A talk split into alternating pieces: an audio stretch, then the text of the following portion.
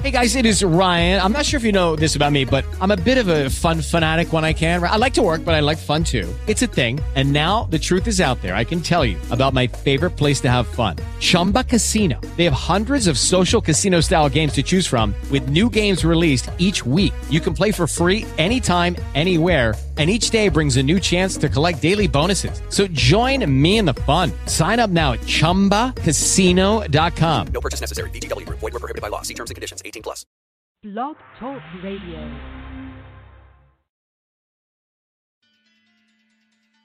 Mr. Speaker, it's a rare occasion when the House of Representatives must vote on articles of impeachment against a federal judge. Indeed, the last time this occurred was 20 years ago. However, when evidence emerges that an individual is abusing his judicial office for his own advantage, the integrity of the judicial system becomes compromised, and the House of Representatives has the duty to investigate the matter and take the appropriate actions to end the abuse and restore confidence in the judicial system. It is also rare for the members of the House Judiciary Committee to agree on anything. However, the committee voted unanimously last week to report out House Resolution 520, which contains the four articles of impeachment against Judge Kent. This vote came after a thorough investigation and much work by the Task Force on Judicial Impeachment. Specifically, the task force conducted an investigation of Judge Kent's conduct, which included working with the FBI, the Department of Justice, and the Fifth Judicial Circuit. The task force also conducted an investigatory hearing on the matter, at which two court employees who were victimized by Judge Kent testified about the extent of his sexual abuse.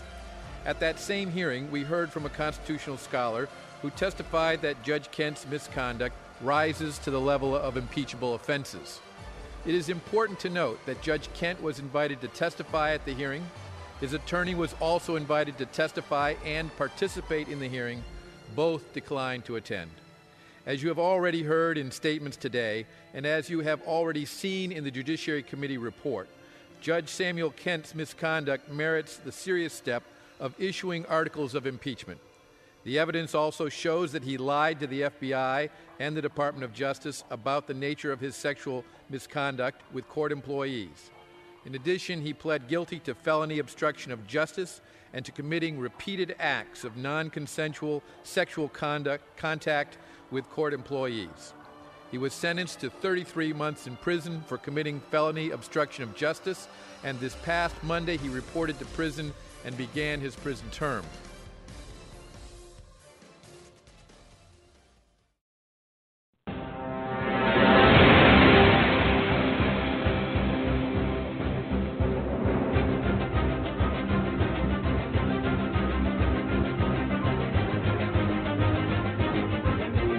Ladies and gentlemen of America, this is AJC Radio 2020 kickoff show. Tonight, we are back and with force.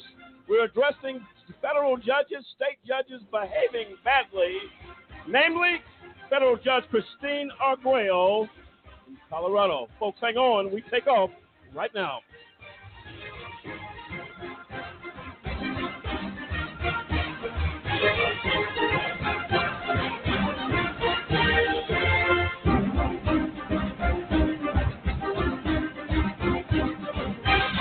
And I'm Lamont Banks along with Kendrick Barnes, Sampson Riddle, William Williams, Dennis Merritt, and Cliff Stewart. As tonight we are excited to be back with all of our listeners across the United States and around the globe. And tonight there's no exception to what we must put out tonight as we continue our quest for justice.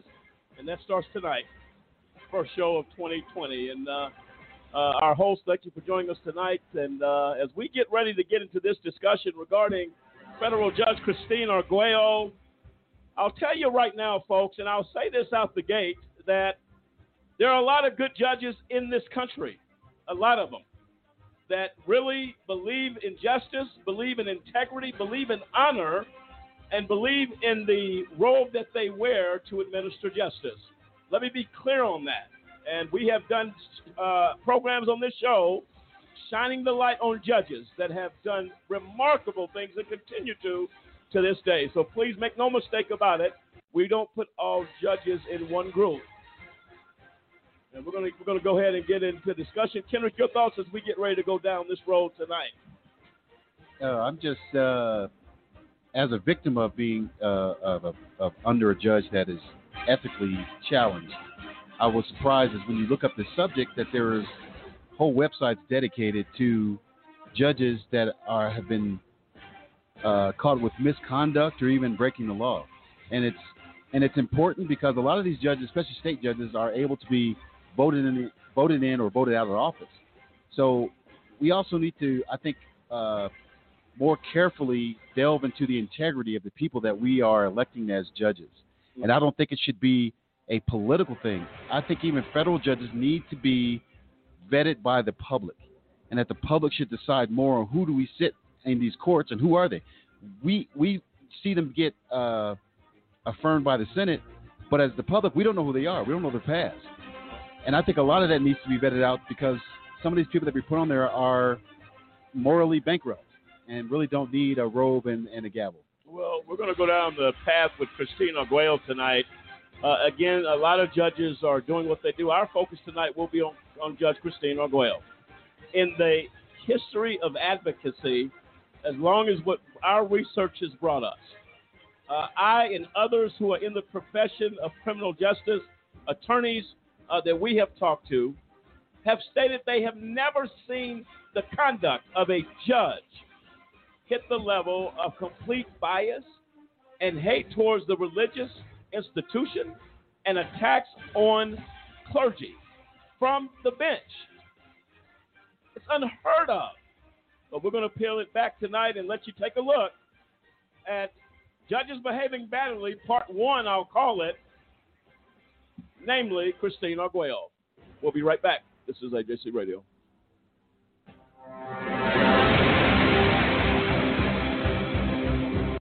We have a big problem, and we need your help. It's happening on college campuses, at bars, at parties, even in high schools. It's happening to our sisters and our daughters. Our wives and our friends. It's called sexual assault, and it has to stop. We have to stop it. So listen up. If she doesn't consent, or if she can't consent, it's rape, it's assault. It's a crime. It's wrong. If I saw it happening, I was taught you have to do something about it. If I saw it happening, I speak up.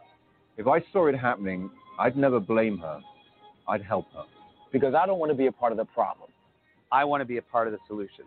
We need all of you to be part of the solution. This is about respect, it's about responsibility. It's up to all of us to put an end to sexual assault. And that starts with you. Because one is too many.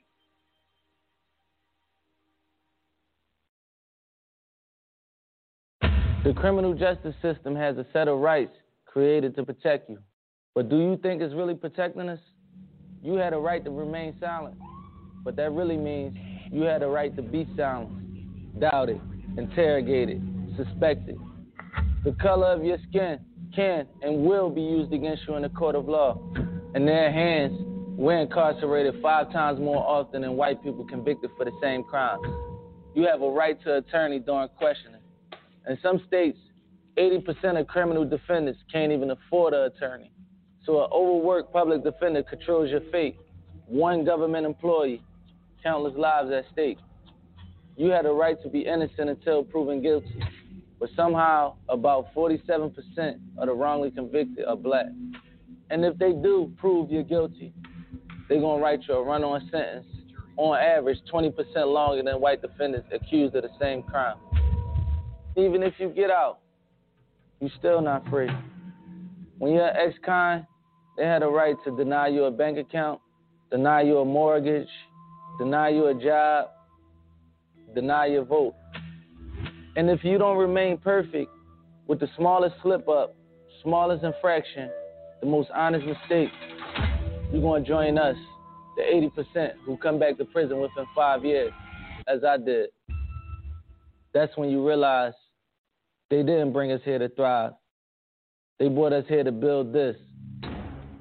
The plantation and the prison are actually no different. The past is the present. It ain't no coincidence. This was the plan since abolition to keep us subjugated by creating this system. But I believe in a different set of rights the right to stand up and be heard, the right to reform a broken justice system and build a new future. We had the right to be silent. Now it's our right to speak up. Do you understand these rights as I read them to you?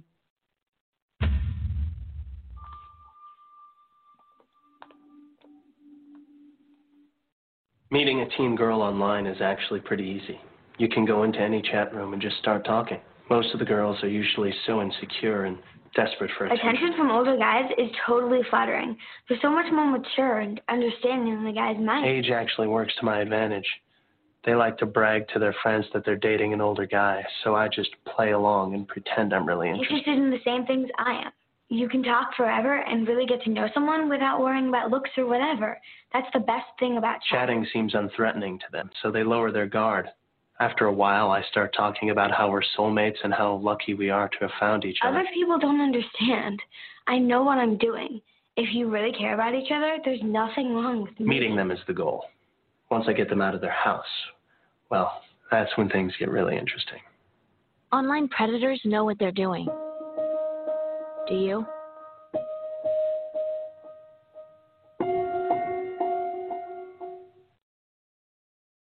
I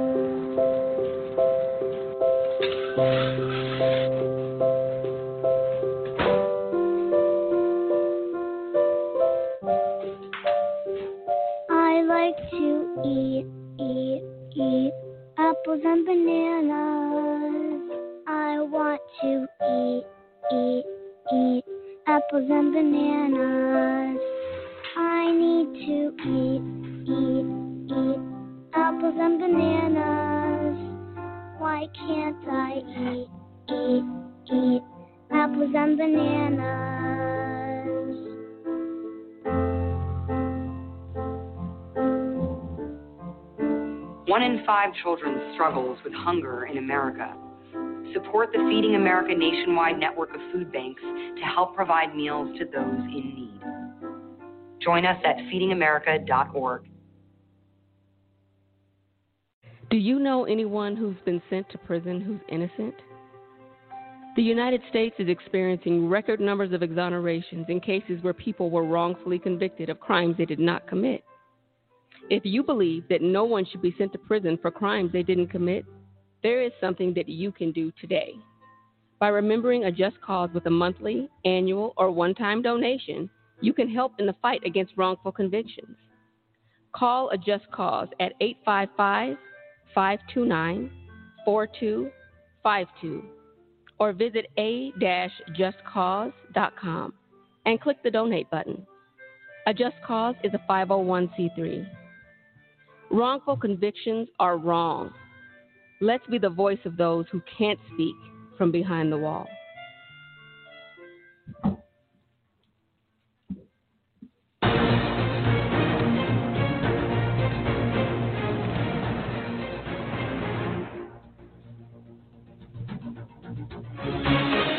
Welcome back, ladies and gentlemen, to AJC Radio tonight as we are addressing an issue regarding federal judge Christine Arguello. The title of this show tonight is part one of a series of judges behaving badly. I made it clear at the onset of this show that we are extremely appreciative of the judges that honor the bench in which they reside. There are a lot of judges out here that do a very, very good job. Uh, we've done promotional shows in regards to that, promoting their efforts, their integrity. Uh, I have the opportunity here in El Paso County in Colorado to work with some very good judges, uh, and and I've seen a great deal of of, of integrity and honor uh, from these judges that I've had the opportunity to encounter and be a part of their court proceedings. So let me be clear on that. I think that, that there are a lot of good things out there, but tonight it is imperative that we focus on what is wrong with the system. Why are judges doing the things that they do and simply seemingly very easy to get away with it? Tonight we focus on Judge Christine Arguello, a huge attack on a religious institution, a huge attack on people and members of this institution that she has never met, never talked to. A huge attack on its pastor, calling in question the Christianity of a pastor and attacking a church, making outrageous claims that have not been substantiated, that have not even been looked into. How is that possible and how does that come from a judge? Judge Christine Arguello fits her own mold, if you will. We, as a Just Cause organization, will continue to expose these actions, this behavior, as, just as we would any judge or any person that feels like they can supermit the law and do whatever they choose to do.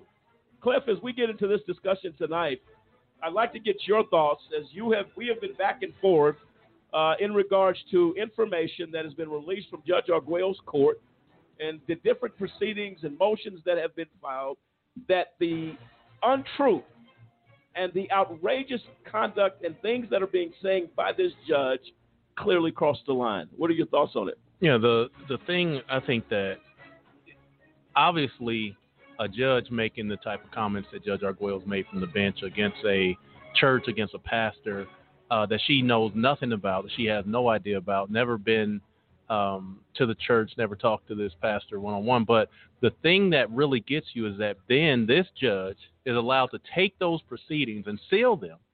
And then, when ordered by the higher court, the appellate court, to say you must unseal those in the best interest of the public to unseal those records, the judge ignores that mandate from the court. Those are the type of things, you know, to uh, to Ken's point earlier, that we as the public have to say that is not acceptable. A judge that's been put in place, you know, these judges get put in, these federal judges, uh, with life appointments, and nobody can take them down unless it I mean they have to almost kill somebody to be taken off the bench. And that needs to be changed. I mean that is the reason that the American Constitution came into place was because of the absolutism of the uh, of of other governments. That's the reason that we came up with a government supposedly by the people for the people. Uh, you know, with all that, but judges still are in the position that they're put on the court for life. They say what they want to say, and then in the case of Judge Christine Arguello, she's told by the higher court, given a mandate, and still refuses to follow as far as uh, unsealing those those records.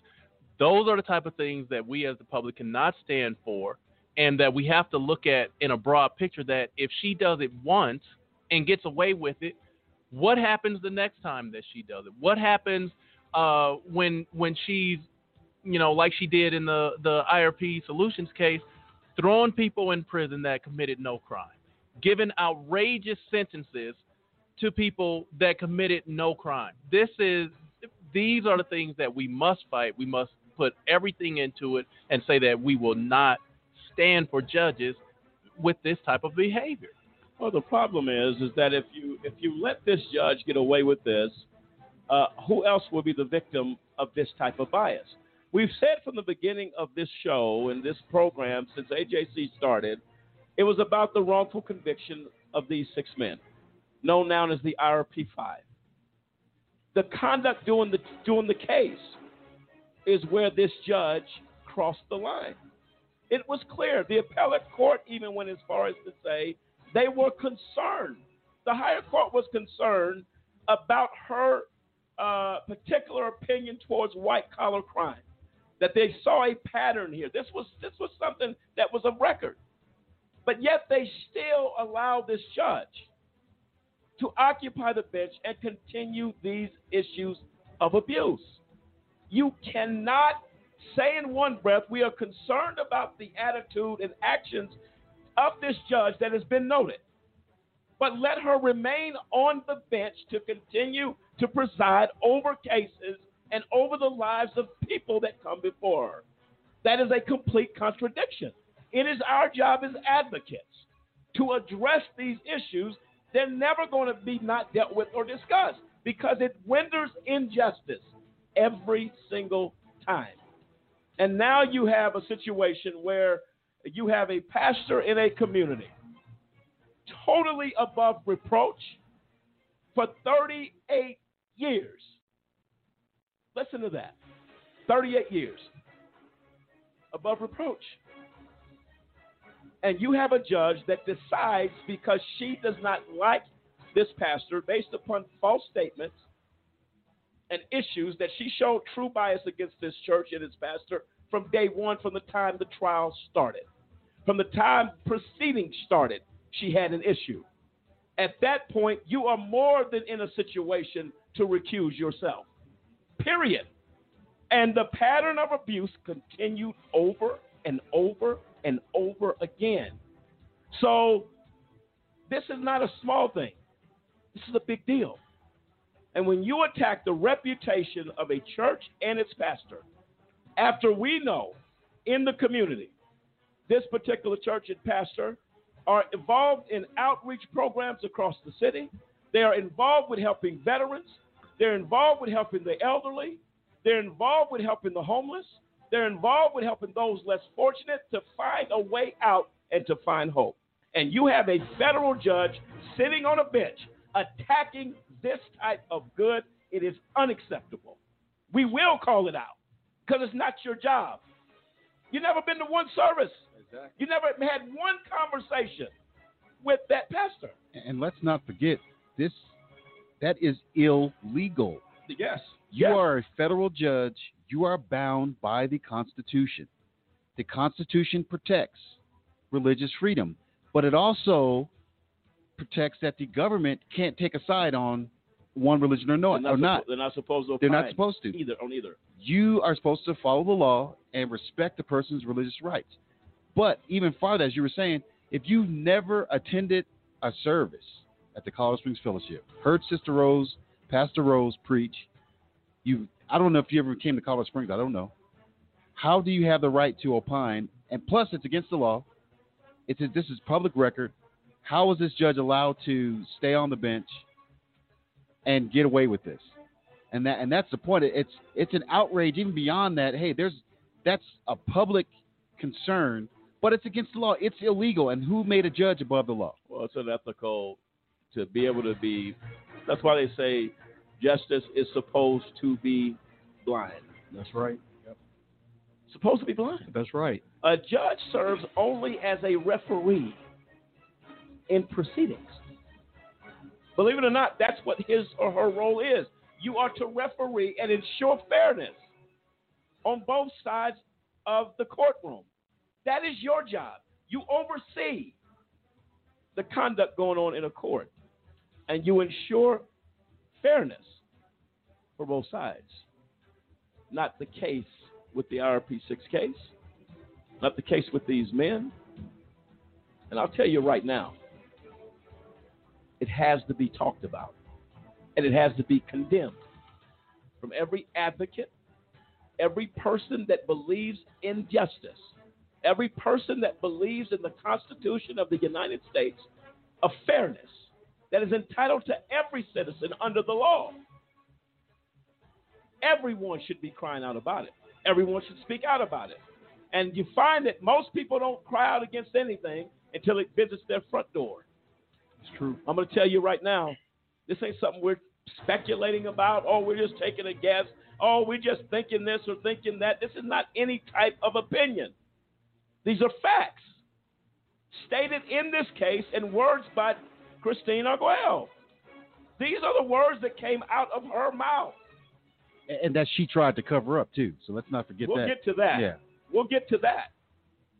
But this this is what we're talking about about judges behaving badly, doing things that are just unacceptable, uh, and that's something that we have to address. We have to deal with it, uh, and we're going to deal with it.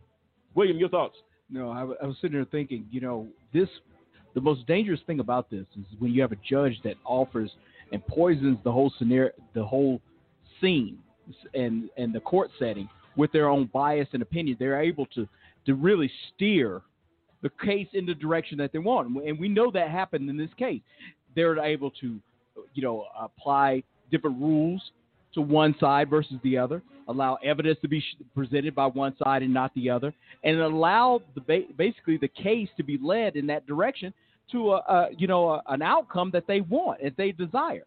And so we saw it here, and and as you see this, as we talk about this, That's what people need to understand. These people, once they offer their opinion into the court, everything's off. Because, like you said, Lamont, justice is supposed to be blind. When we see that statue, the statue is there blindfolded. However, what we're talking about is when judges that sit on the bench, they go, they are able to basically rule unchecked and do whatever they want to do, offer their opinions, offer their insight, and that's what that's what Judge Christine Arguello did. And that's what's so dangerous about this situation, and people need to wake up to it. Samson, your thoughts? No, I mean, I, I can completely agree and and you know want to resound what William was saying, but also to to go back to what Cliff had mentioned about you know these people just like getting these lifelong seats and everything else like that, but they do so with like you know like we've been touching on already these ulterior motives, and they can't even you know uphold the oath that each one of them is they they take whenever they first put on that robe, whenever they first get their seat, they will faithfully and impartially discharge and perform all their duties. The fact of the matter is is when you have an ulterior motive, when you have your own agenda, like Judge Arguello and many others across this, you know, this nation have done, then justice is skewed. Justice is no longer blind. Justice is no longer holding the, the scales fair and balanced as it's supposed to be done. Now it's being weighted by, oh, who's going to line my pockets? Who's, you know, my buddy that's over here in a corner? What do I want to have happen? Or where am I connected somewhere down the road or within this system? Now we can't have true justice, as was the case for the the men of the IRP solutions. Now we have men that have been behind bars for over seven years now, three that are still, you know, in Florence, Colorado, that are still fighting, and we're still fighting right alongside them day and night to get them justice because one crooked judge decided that she wanted to th- try and throw her clout around against not only, you know, these men, but against, like you mentioned, a pastor who is who is not a participant in the case whatsoever, a church the same thing, and it's just it's completely immoral and unethical, and she just doesn't live up to the standards she's supposed to uphold. Well, at the end of the day, that is something that has to be looked at. We're going to be sharing with you tonight three different press releases that went out on this issue with judges behaving badly, part one, part two, and part three. We are going to get a discussion and in the facts uh, that speak to exactly the conduct of this judge. We're going to take a quick break, folks. Come back with us. Feel free to dial in.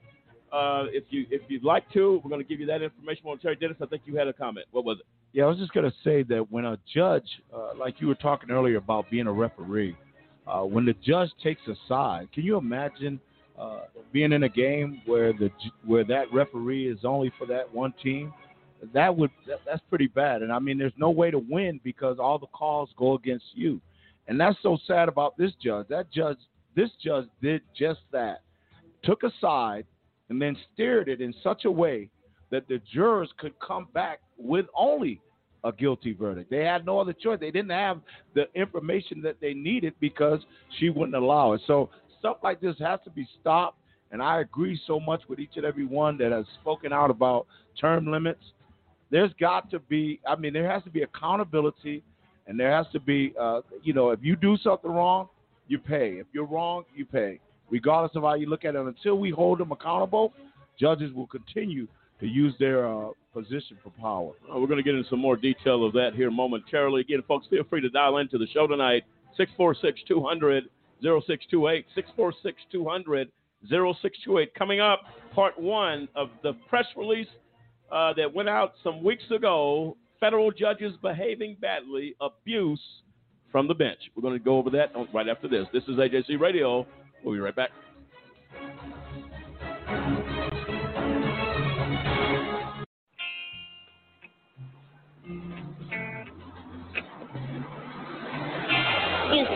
I've been getting mixed messages about women and violence. I need a little clarification. Uncle Bill, how am I supposed to grow up to respect women? When I have such lousy role models? Boys are never going to approach you. Can you help me reshape my attitude towards women? You need to teach them that violence against women is wrong. Ladies and gentlemen, can I ask you a question? Did you know that there are over 2.4 million people behind bars in the United States? I'll ask you one more question. Were you aware that that is the highest number of people behind bars in the entire world. The United States makes up of only 5% of the world's population, but we have over 25% of the world's prison population. America prides itself on being the most advanced and progressive nation on earth. However, sadly, we are also the world's most archaic. I'm going to give you a personal invitation to get involved with the fight against mass incarceration. Take a few moments to call 1 855 529 4252. That is a just cause. And we fight for justice. Again, call a just cause today. Don't delay. Call 1 855 529 4252. It is time, and I say high time, that we take America's incarceration seriously. Won't you join us? Call today.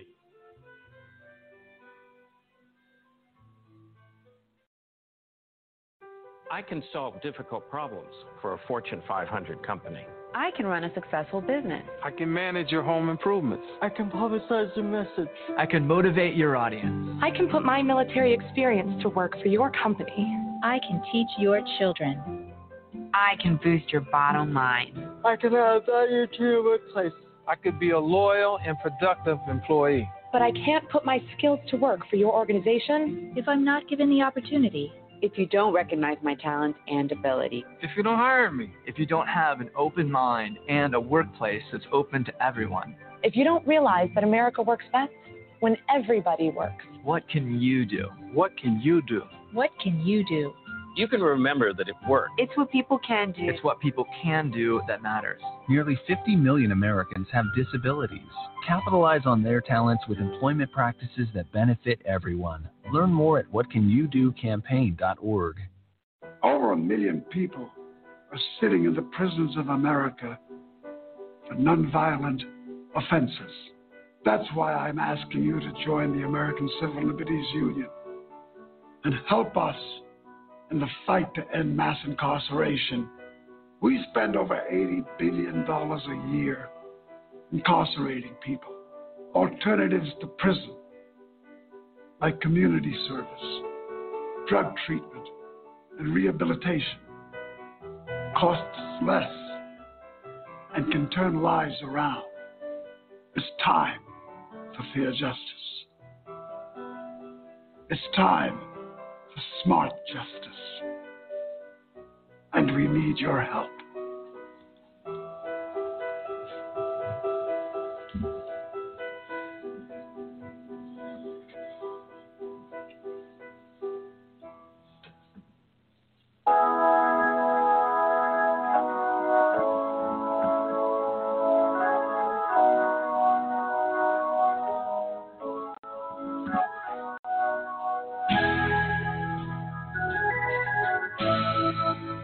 And welcome back in, folks, to AJC Radio tonight. Uh, I'm Lamont Banks, along with our entire team here tonight on AJC Radio, addressing some issues that are critically important that we make public. And that's why this show tonight is critically important that we address the conduct of judges and the abuse happening from the bench of courts all across this country.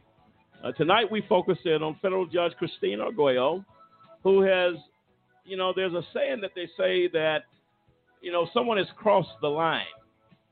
Uh, that is normally stated in a singular sense.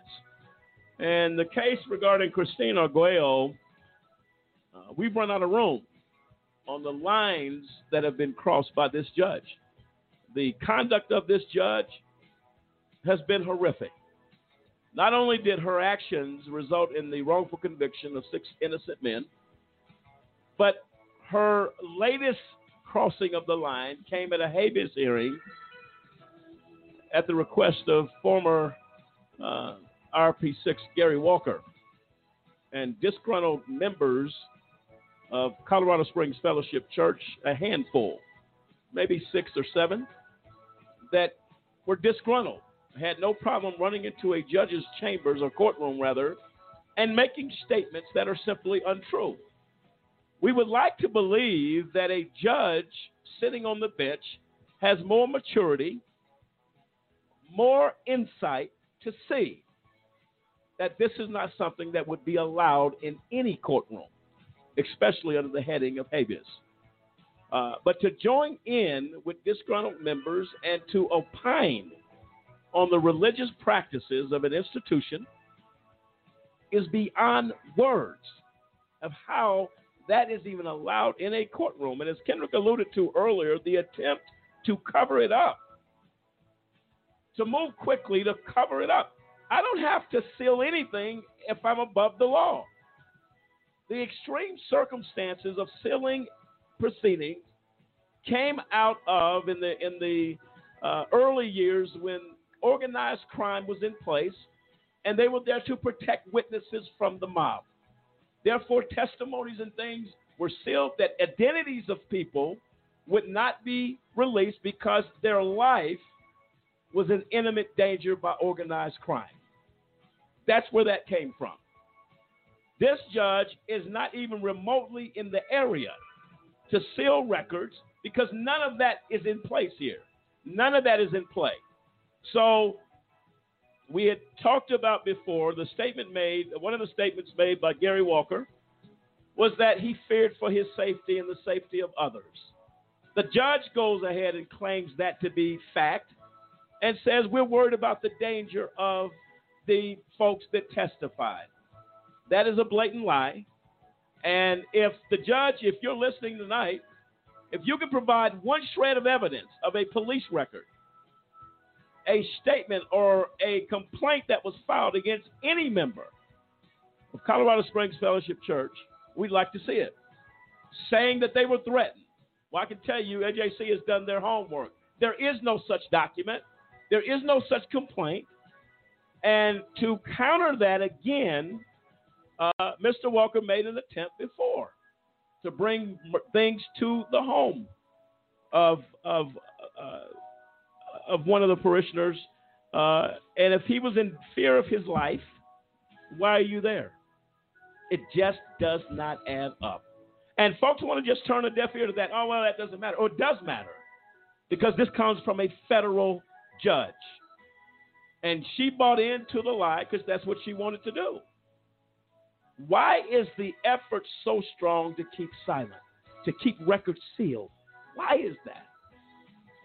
On our uh, trip to Washington, D.C., uh, recently, a few months ago, members of Congress and their staff made the statement that this judge is hiding something. It's clear to them. These are attorneys, these are legal minds saying this doesn't add up. You got something to hide. Well, the High Court said unseal the record. Unseal it, they have a right to have it. Colorado Springs Fellowship Church has a right to defend their reputation and to counter the lies that have been told in regards to this case. And I tell you what, it's going to happen, and we will continue to press until it does. What is in those statements, in those proceedings, that are of such horrific nature that these steps have been taken to hide it. And that's the thing, you know, the things that have been said in there that the judge is most afraid about are the words that she spoke in those proceedings. That's why Yes. she doesn't want to have it unsealed. She she claims, oh, it's about the safety of the people who came in and spoke. It is about what she said on that bench about a member of the clergy, about a church, where, and she knows that has no place coming from the bench. She has no right to make any statement about a person's uh, religious belief, their uh, their their religious activity. That is not her place as a judge, and that is what she is afraid of uh, of getting out into the public view. And let me share this with you from Federal, Federal Judges Behaving Badly. Part three actually speaks a little bit to this issue. Uh, judge continues to conceal records of her religious bias in violation of the Supreme Court. This is in regards to Judge Arguello. Uh, secrecy of judicial action can only breed ignorance and distrust of courts and suspicion concerning the competence and impartiality of judges. U.S. Supreme Court Justice Lewis F. Powell Jr. states It is no secret that in the United States, criminal and civil trials are public. Federal judges are keenly aware that the U.S. Supreme Court says that what transpires in a courtroom is public property, and that court proceedings should only be sealed in the rarest of circumstances, such as the, the compelling interest of protecting the privacy of child rape victims, to protect business trade secrets, or to protect a government confidential informant whose life will be in danger if their identity or testimony is made public. So, why does federal judge Christine Arguello continue violating the law by concealing virtually every record from a court proceeding after the 10th Circuit Court of Appeals vacated her sealing order on January 23, 2019, and instructed her to properly apply the law to ensure the public can view court records. Because court records will show Judge Arguello improperly used the court to promote her, her spite, possibly hatred, against Colorado Springs Pastor Rose Banks, as well as to promote a public scandal against the Colorado Springs Fellowship Church, which Pastor Banks founded and has pastored for 38 years. 38 years. And how true is that? The Supreme Court says that can only happen in the rarest of circumstances. So if the Supreme Court states that, then why does the judge continue to violate the law? She thinks she's above the law. That's the problem. Somebody's going to have to do something. And if and, and when you violate an order from a higher, uh, you know, judge, there, there's a problem. There's a big problem, and somebody needs to say, no, you're you're going to you are going to give up.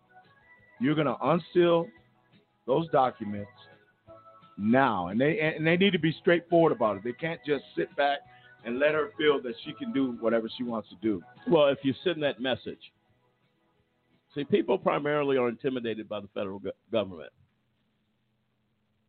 So it puts you in a position where people are scared to speak out.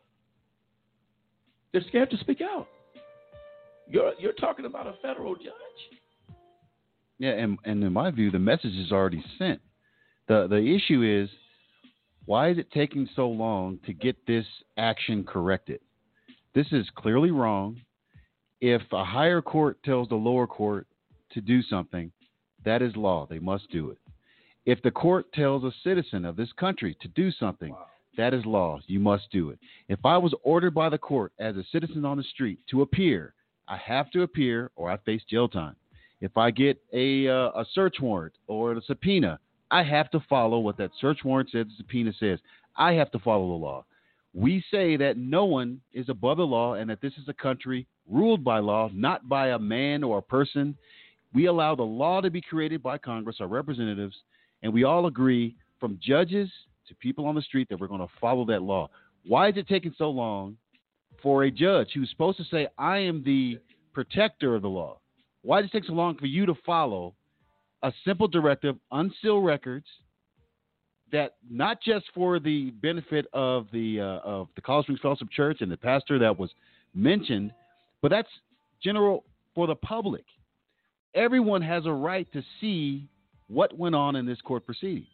So how are you able to ignore for this long, totally deny the law, and sit back like, well, you know what, nothing will ever happen? And why is it so difficult to say, you know what, well, someone needs to step in and say, you're breaking the law, and how can you tell me to follow law and you're breaking it? Exactly. That makes no sense to me. And you know what, Ken? The the that is called contempt of court.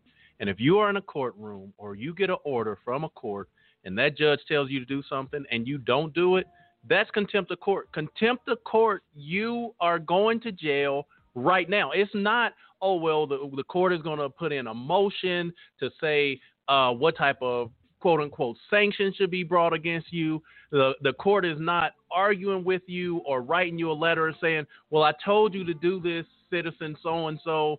Uh, why haven't you done it?" There is no arbitration in contempt of court. You contempt the court, meaning you disobeyed, you disrespected a, a judge, the law, the court. You are going to jail right then. Why is that same standard not held to when it comes to a judge. She can write a letter and say, "Well, I know you told me what to do and you gave me a mandate, but I feel like uh, higher court, you have to be wrong because the way I'm looking at it is uh, is a different way." That does not matter if a if a citizen, if you get a mandate from the court as a citizen and you say, "Well, uh, guess what, judge? I think the way that I look at it is the right way." You are going to jail. This judge belongs in jail for contempt of the higher court. Oh, for sure. Uh, those are things that we pay attention to. Let me be clear uh, that the court proceeding in question here that we discuss, we're discussing right now concerns convicted felon Gary L. Walker, who in 2011 was convicted in Judge Arguello's court of conspiring to commit mail and wire fraud for two companies, IRP Solutions Corp. and Leading Team, where he served as president CEO. Arguello sentenced Walker to 11 years in prison, according to the government's opposition brief. Uh, in 2017, Walker, who at the time was Pastor Banks' son-in-law of 30 years, asked Judge Arguello to free him from prison on a new claim that he had only committed crimes because he was under a religious spell. A pastor of Pastor Banks, um, which was filed publicly but subsequently sealed by Judge Arguello after chastening the government, chastising the government, excuse me. Any self-respecting judge would have sent Walker packing with his hocus pocus religious spell claim because it had absolutely nothing to do with Walker's conviction or sentencing. But Judge Arguello apparently harbored too much bias against Pastor Banks to dismiss the golden opportunity Walker provided her to publicly vilify Pastor Banks and damage her and Colorado Springs Fellowship's reputation.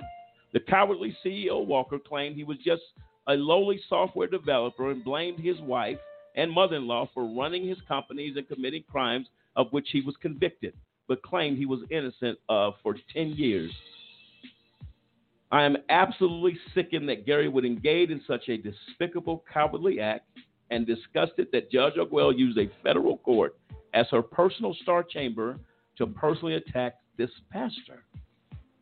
I mean, look, we have clear video, audio, and written information of Gary Walker stating he is the CEO of the company.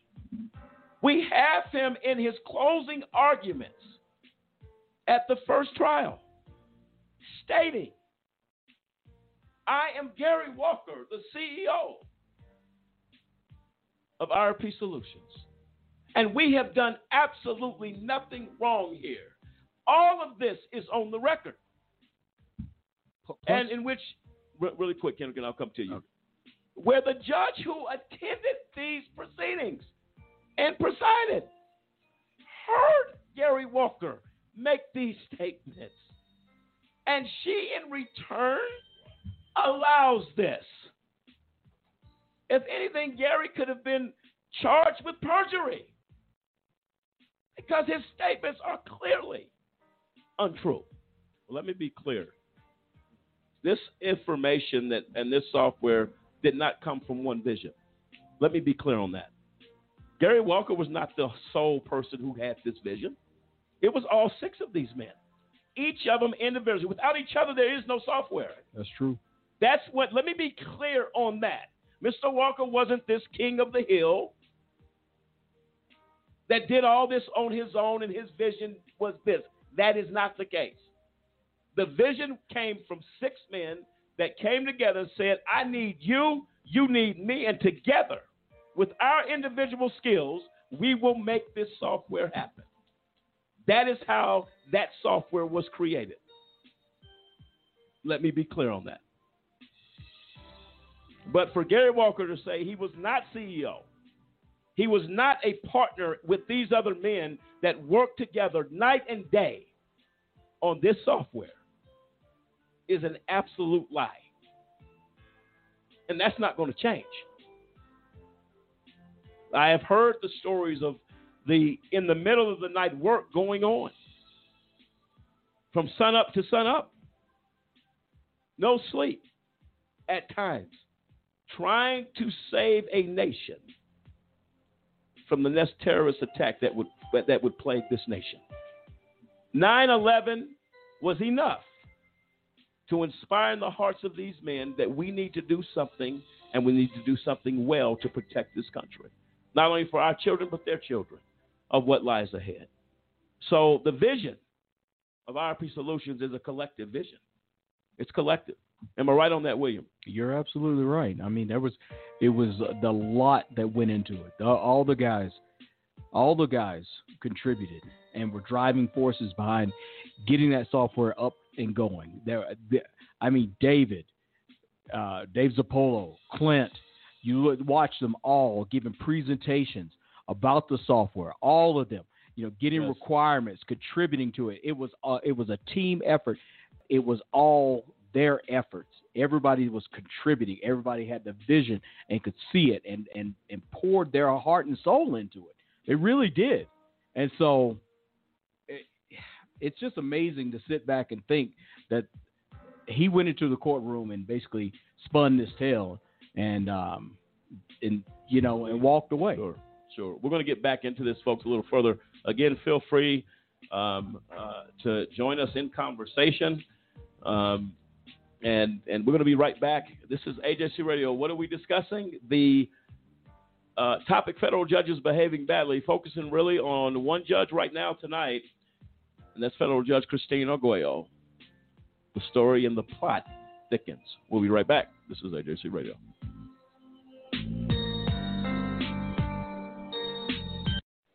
Picture this a 75 year old man convicted of murder, waiting for his trial to finally go through. He's been on death row for 25 years now and finds out he's been wrongfully convicted and is completely innocent. Not only does this mean that 25 years of his life have been spent in jail for no reason, but that the actual murderer could still be out there right now.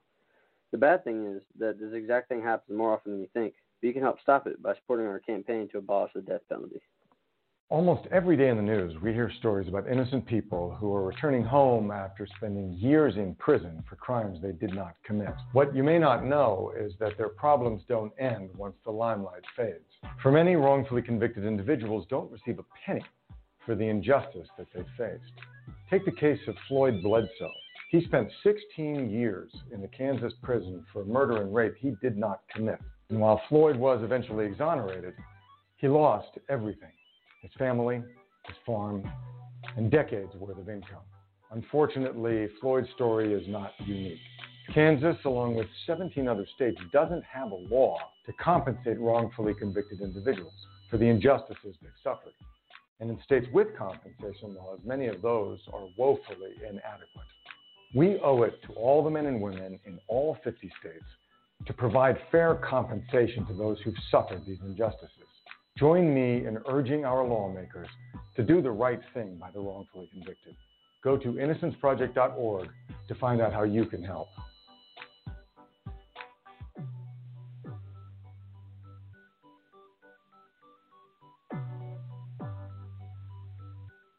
For a kid whose mom or dad is in prison, life is tough.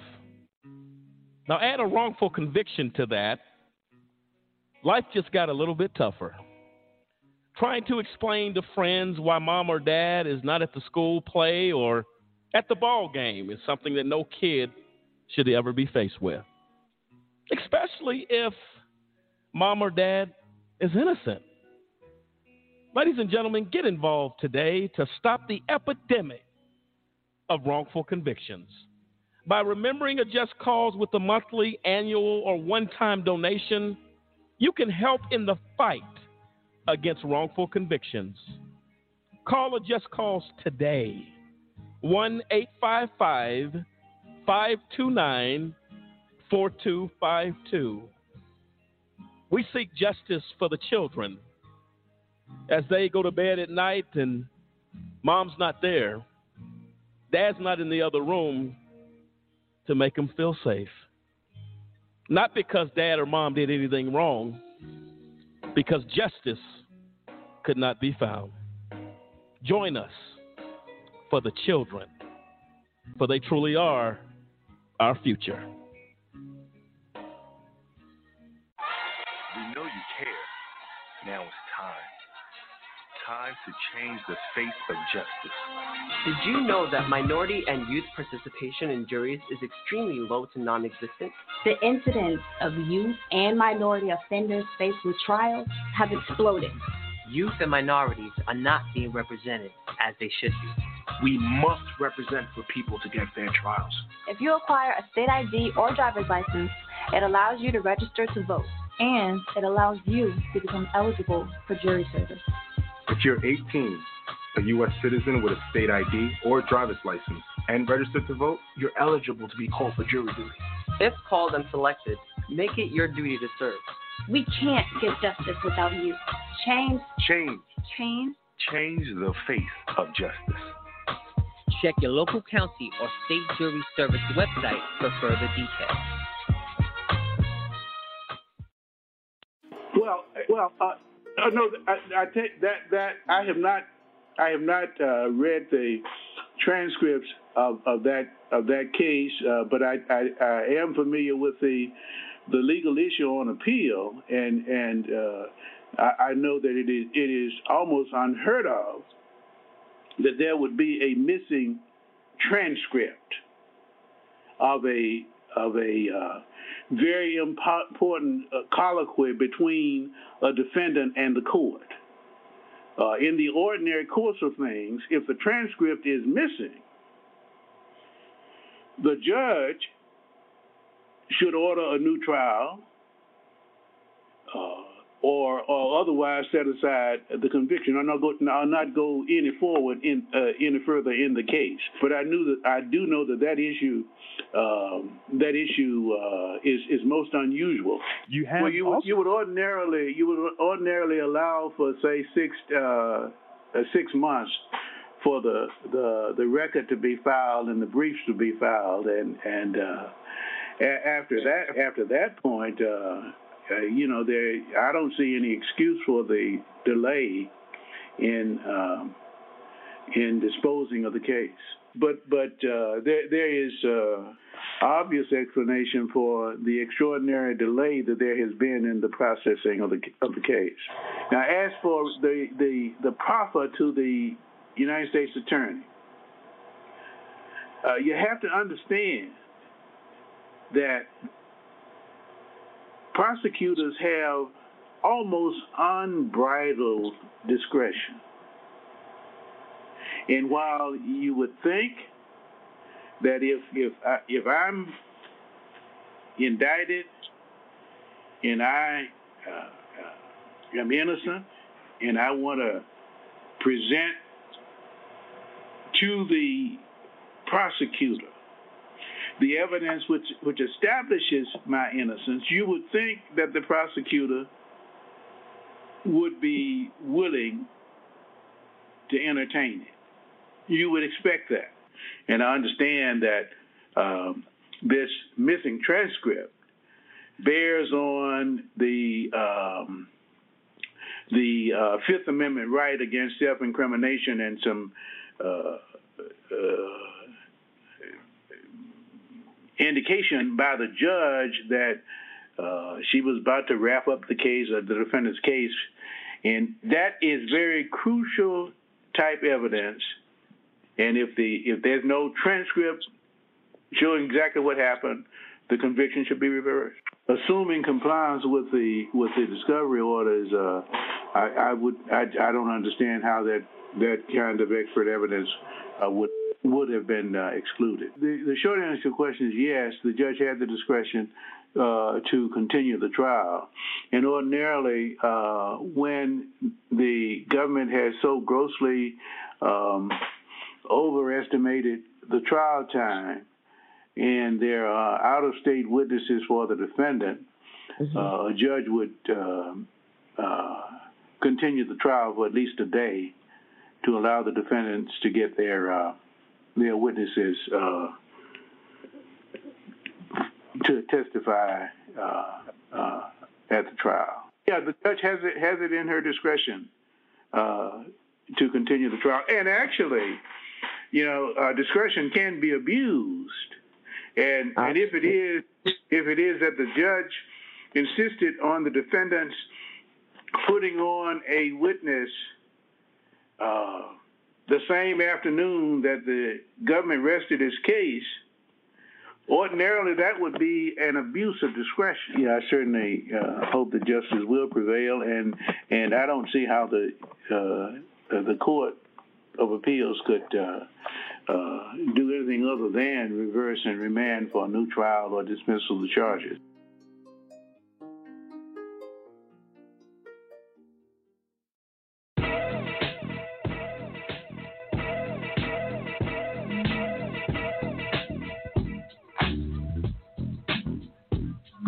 Welcome back in, ladies and gentlemen, to AJC Radio. As tonight we are in discussion uh, and dissecting, if you will, the acts and conduct of federal judge Christine Arguello. And I'll tell you, uh, this is definitely part one of the series of this show as we begin to peel back and show the public exactly uh, the horrific conduct uh, that took place by this judge. And uh, Cliff, I think we got a caller in queue. Yes, we actually have uh, Pastor Rose Banks is uh, on the line, has a comment. Uh, Pastor, you're live. Yes, thank you for taking my call. As I, I am so glad that Just Cause is uh, addressing the issues at hand. Um, it's a it's such a such a horrible thing to have happened, and I remember teaching my children that our system, our system of our justice system was something that they have to respect. Respect God first of all. Respect that, and do and do the right thing. They'll never have to ever be involved with going to prison. My son said to me one time, somebody asked him, David Banks, uh, do you think you'd ever go to jail? He said, No, I never go to prison. I'm never going to do anything to go. Uh, he asked me one day, he said, How in the world do you do the right thing and then they put you in prison for doing something good? Gary Walker is a disgrace to the human race. I have seen a lot of liars in my time. Believe me, I've seen a lot of them. This liar, he is king of lies. I mean, the things he said, this man know the whole time he's in our family he knows our family. He knows me. He knows no such thing ever took place with no brainwashing or or he was under some spell. This man is a horrific liar. And he knows he's lying. I think that's the comfort I get out of all this is that all the lies he told, he know they're lies. You cannot you cannot have any type of uh conscience at all and not recognize that and and that's going to be with him forever. He'll never get past that. Because the lies he told on our church, on me, uh, on the guys, I think about what kind of traitor are you? If there, if anybody should go to prison for being a traitor, it should be you. You know, and and when I think about him lying, saying he wanted everything sealed so that it, he he wouldn't be in danger or his family. If his family stopped lying, they would never have to fear danger. We don't cause anybody anything. A lot of things have been said about me in this community that's not true. And not one person can say Sister Rose came after them. Not true. Our church members don't go after anybody. If anything, they're forever approaching our members in the community, trying to get them to to talk to them or whatever. I told them, I said, they already accused us of, of of of threatening people and all this stuff. Just just keep going. Don't even don't even worry about speaking. Just keep going. But you know what? He told so many lies. Only God in heaven could keep a record of that many lies. But you know what? What's even the greater tragedy is that you go into a, a open court and to try to destroy our church and try to destroy this pastor, which you can never succeed at. At the end of the day, truth always wins out. And so I know who I am. The church knows who I am after 38 years. And there's not a church on the planet that don't have disgruntled members that walk out because they don't like something you said or something that was done. That's why you have lots of churches in this country. You can go to any one you want to. We abide by the rules of the Bible, and I see to it those things are carried out with us as members. And even myself as a pastor, I live by those rules. So for them to be disgruntled with me over whatever reason, and I really care, I don't really care. Uh, the bottom line is that's why you had the, that's why the door was open for you to go out of. But for Gary Walker to be married to my daughter, who I wish if I could if I could change that and not let him into my family with what he'd done to my daughter and my grandson, I hardly call I call him a father.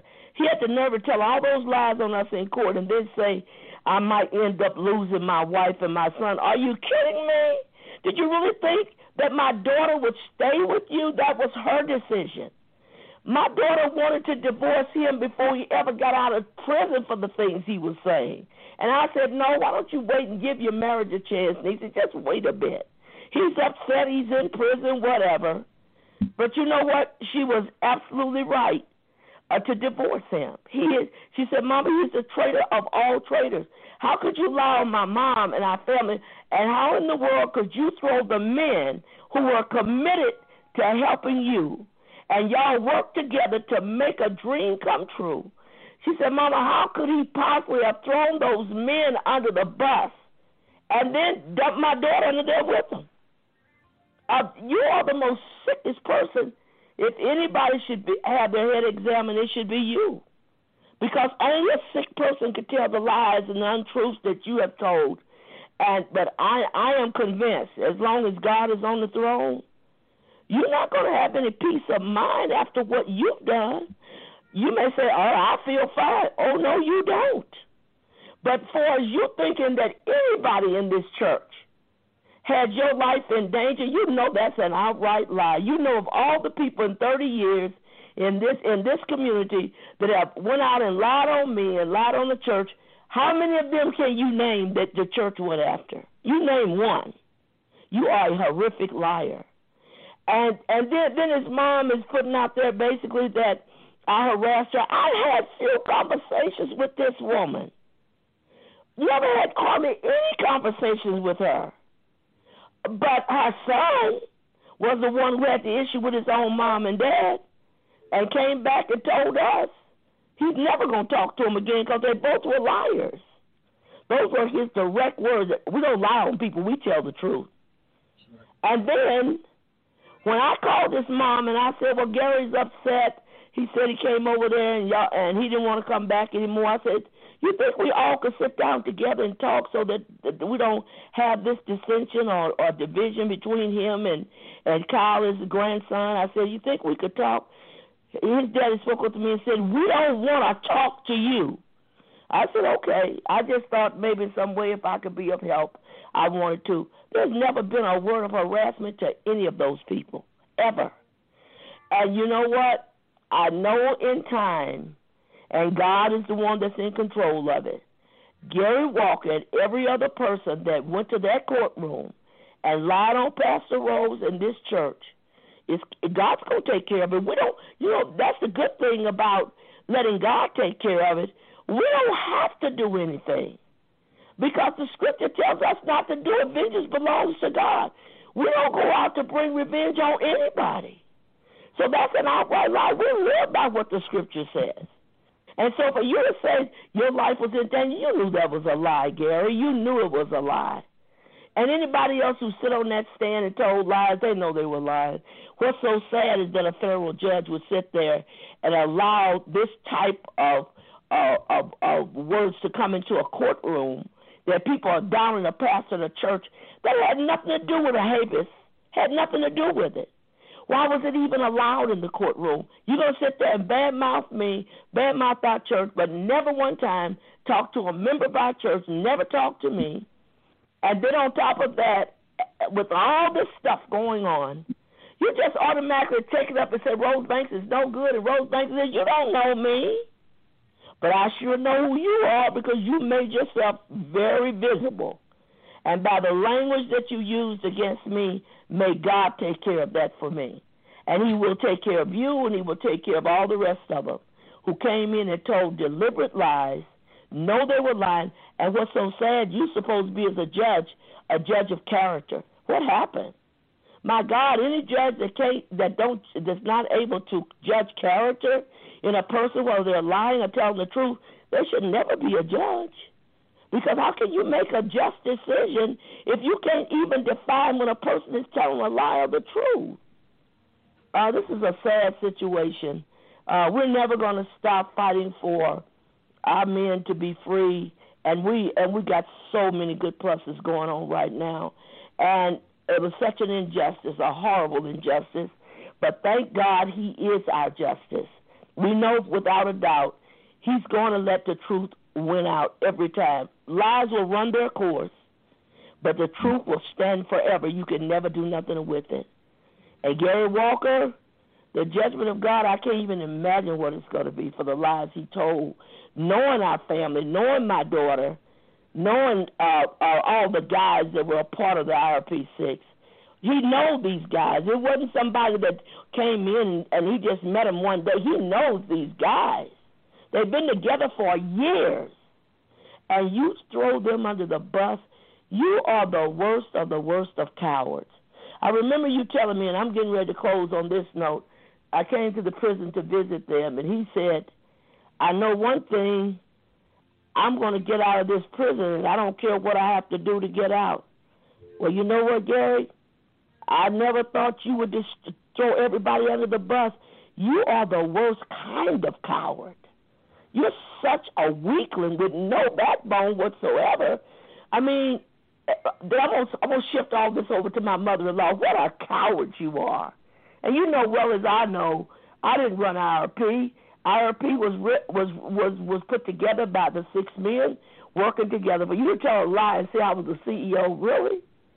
You know what? You know they're all lies, though. At some point in your life, you're gonna have to come face to face with that and say I told lies on them that was not true. Because the God that's in heaven, that's on the throne, is going to bring you to that day. That's fine. I don't. I don't have to do anything. When you say you feared us, no, you better fear God. We're not the ones to be feared because we're not going to do anything to anybody, and we haven't in 38 years. Surely, if we were people that would threaten people's lives and and come after them and all this stuff, surely it would have been known before 38 years. Gary, may God have mercy on your soul. May He have mercy on your soul. What a tragedy. What did you do with your life? You threw it completely away. That's sad, very sad. I turn it back to y'all. Thanks so much for taking my call. And thank you, Pastor Banks. Uh, I'll tell you right now, folks, look, and those are the words that come from a respected uh, pastor of this community, um, needing to say uh, what her own heart felt uh, led her to say. Uh, William, when you look at that, um, Pastor Banks has a right to speak out. Absolutely. Uh, her character has been attacked by this judge needlessly. Yes. Without without any type of justification. Well, well, this is the thing. I think listeners need to understand that the church nor the pastor were involved in any way. Gary pretty much brought them in, and and then the the uh, the judge kind of chimed in on this. So there was nothing. I mean, the the IRP six that case, there was it was. It, I guess what I'm trying to emphasize there's a separation there. You know, he brought this in. He accused this, made all these accusations, and the other other people that were there, and and that's the thing that's so sad. And it allows, you know, you ask and you wonder, why? How did this happen? You know, why did these people? How were they allowed to even come in and just and like Gary come in and spin up this this tale of saying, you know, this is kind of witchcraft and stuff. And so I, it's amazing to me, but she has a right, absolutely a right to speak and address these issues when she's being accused, the church has been accused, and and the judge has not, you know, to my knowledge, they've never met. And no, without question, William. And uh, look, these are things that have to be uncovered. They have to be addressed. Uh, just like in any other situation, people are going to let the facts play out to what they are. The facts in this case are clear. Uh, Pastor Banks alluded to it. Uh, this has nothing to do with a habeas. A habeas is the finding of grave constitutional error in proceedings that were overlooked.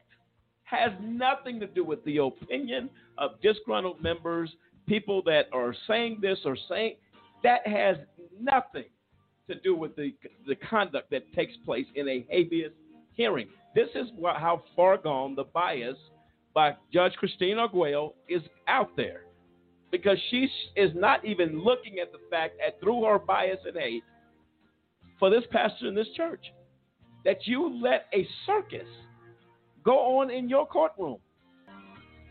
Uh, and as I was saying there, that uh, these types of behaviors uh, just cannot go unpunished uh, or unaccounted for. If we as citizens in this country are held accountable to a standard when it comes to the law, I am I am at a loss for words of why that same rule does not apply to those that enforce the law, those that are ministers of the law, if you will, of the criminal justice system, which falls in the hands of judges, of prosecutors, of attorneys, of the higher courts, whether it's the appellate court, whether it's the state Supreme Court, and ultimately the Supreme Court in Washington, D.C.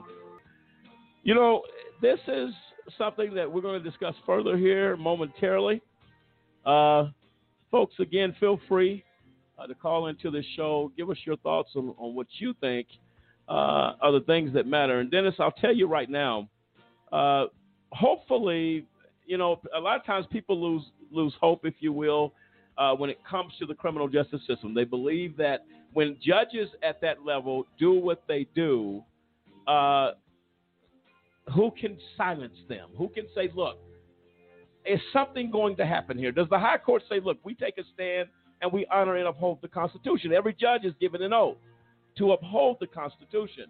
My consensus is that then, if that's the case, the higher court in any city, state, wherever, should have the integrity, whether it's your brethren or not, to hold people accountable and hold up hold them to that standard. We're going to discuss that more and deal with a little more uh, regarding Judge Arguello, the bias, the injustice that came from her court.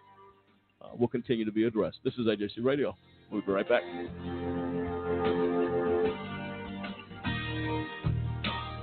A BART police officer who shot and killed a man. When I first saw the Oscar Grant footage, like a lot of people here in Oakland, I was outraged. As soon as I heard about it and I went online and I seen what had happened, tears came down my eyes. It was something that was very alarming as a police officer and as a citizen of Oakland. It was like such a blatant murder.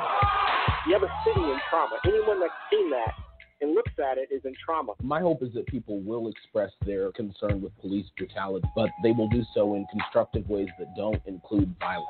We cannot perpetrate this cycle of harm and violence in this community. Because we do have to live here and they terrorize the city and it's only going to make it worse for us. They killed our young black You can protest, you can try to make a change, but there is a positive way you can do it. And make sure we let the police know and that we're aware that stuff ain't right out here. We're trying to fix it. In a way that is about using your voice for justice and making Oakland a safer place for everyone to live and get along as one. Violence is not just violence is not justice. Violence is not justice. Violence is not justice.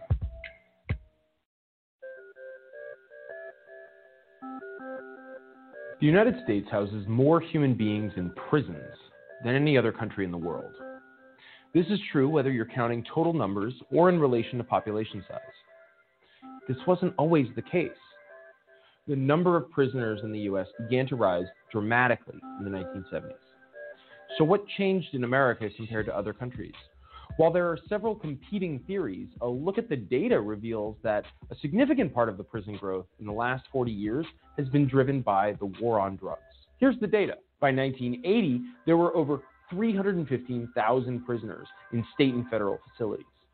57% were violent offenders, 30% were property violators, such as thieves or those convicted of fraud. 5.5% of inmates were in for public order and other miscellaneous offenses. And the remaining 7.5% were nonviolent drug law violators. Ten years later, the drug war had grown, and the total American prison population had more than doubled to over 740,000 inmates. The proportion of offenders in each type of crime had also changed dramatically. The most growth occurred in the nonviolent drug offender population, which grew to a significant 24%. And this last statistic actually understates the influence of the drug war on prison populations. Many studies have shown that drug prohibition causes violent crime by leading to the formation of gangs and cartels. And thus, it is safe to say that the number of violent criminals under prohibition is higher than it would otherwise be. From 1990 to 2000, the drug driven population growth continued. By 2000, the total prison population had almost doubled again to over 1.3 million inmates. And by 2010, the prison population was up to 1.6 million people. The growth has started to settle and even decline in recent years, but the proportions of offenses are retaining their post 1990 levels. America's unique methods of enforcing drug prohibition seem to parallel its unique prison population. And one has to ask is our country really better off with so many nonviolent drug offenders behind bars? Are drug users likely to be cured from addiction by being locked up? Has locking up dealers and users lessened the demand for drugs? Certainly, the effects on overall usage could not be called a success. And yet, we spend billions every year on this war and lock up hundreds of thousands. Surely, there must be a less costly approach to addressing drug use in America.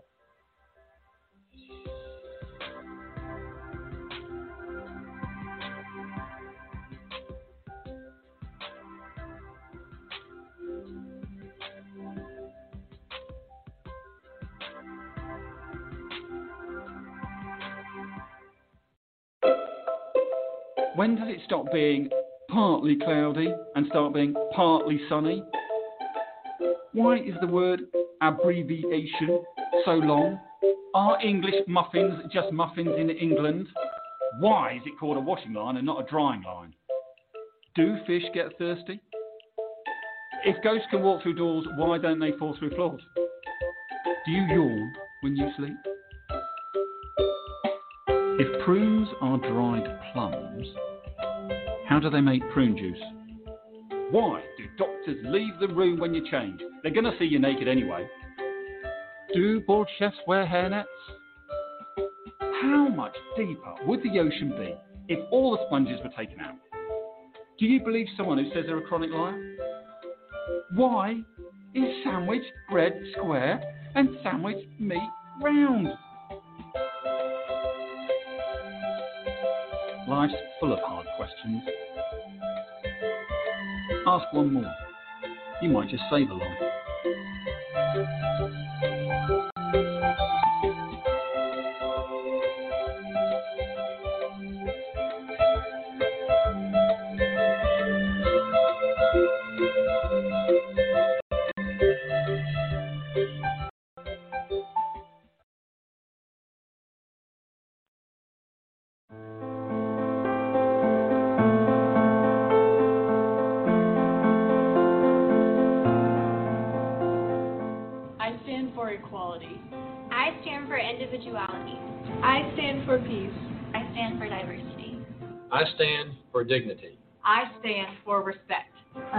For fairness.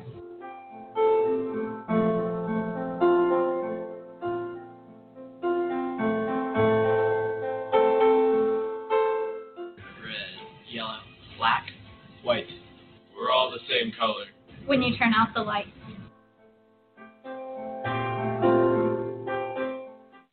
I don't have to tell you about the challenges we face every day. That would be like preaching to the choir.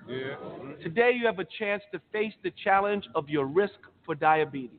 My dad had diabetes, and one in four U.S. adults are at risk, myself included. If you're older than 45 or African American, that risk increases. So here's a chance to ask yourself what can I do? Talk to your doctor about getting screened and know what your options are. Learn more at AskScreenKnow.com.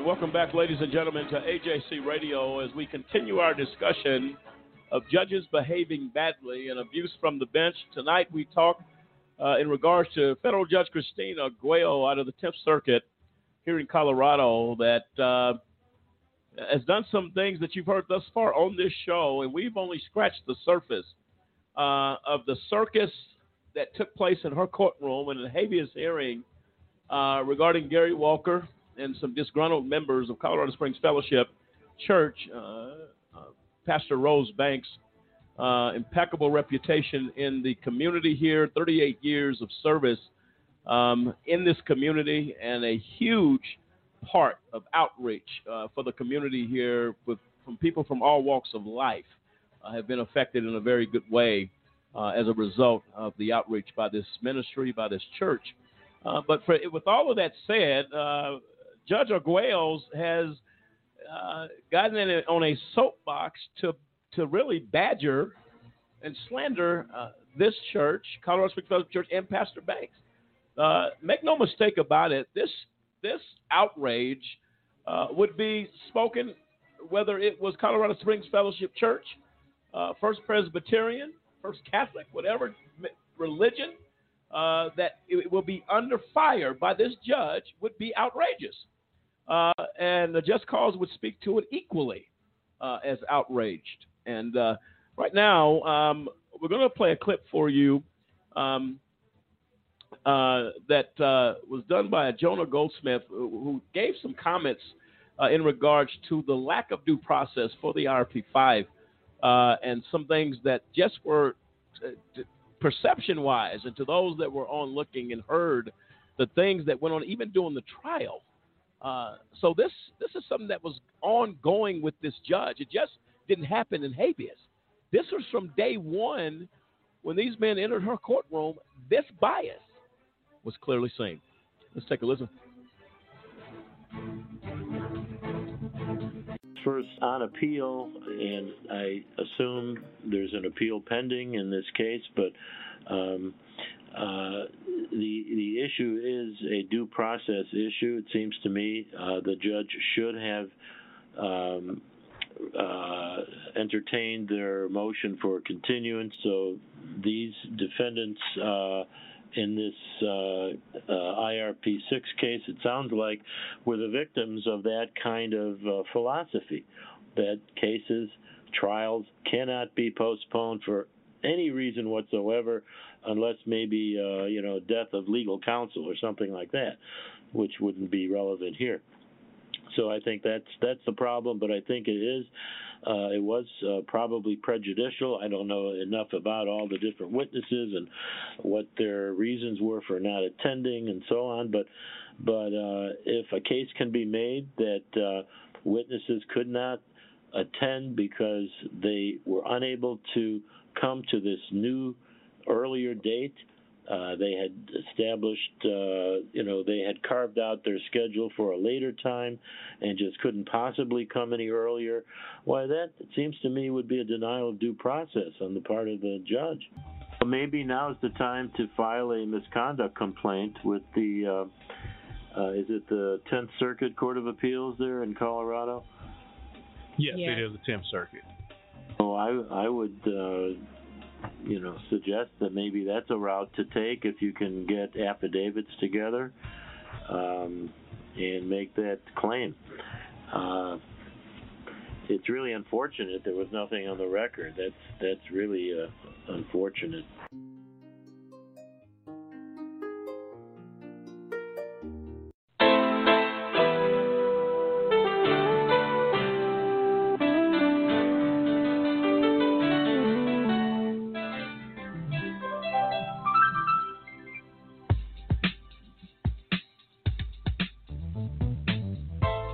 There you have it. And uh, look, this gentleman, uh, Mr. Goldsmith, is clear, uh, not knowing even everything that had happened. Stated that a misconduct complaint should be filed against this judge. That's before habeas. That's before anything that what he's referring to there is the fact that the case was uh, for the prosecution finished a week and a half early. Uh, with that being done, the judge tried to rush completion and rush the defense. Uh, to go forward. Um, that's something that is a violation, as he stated, of due process. Dennis, your thoughts? It just doesn't. To me, it.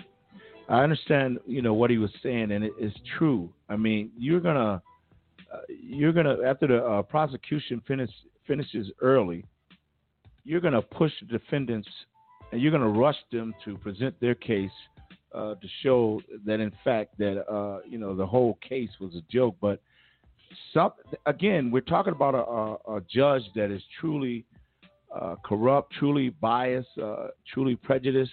Uh, because when you take the side of, uh, you know, you know, you take a side, period, it's wrong all the way around. And and as you can see, the results was now we're trying to rush uh, to Sure. present. The defense is trying to rush to present uh, their, what they want to well, present. Well, the issue is is that if the prosecution tells the judge that the case they intend their side to be done, say in three weeks, you get done a week and a half early. Uh, the defense has already said, okay, based on, based on the prosecution statement, that the judge, the case will go this way. This is how much time they will need.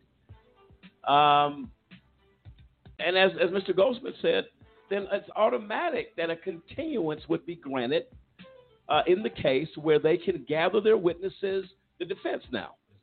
Gather their witnesses, say, look, we're going to call them, we're going to get something set up, and let them know that this has happened, not to inconvenience the potential witnesses for the for the defense, because the prosecution at this point has put on their case.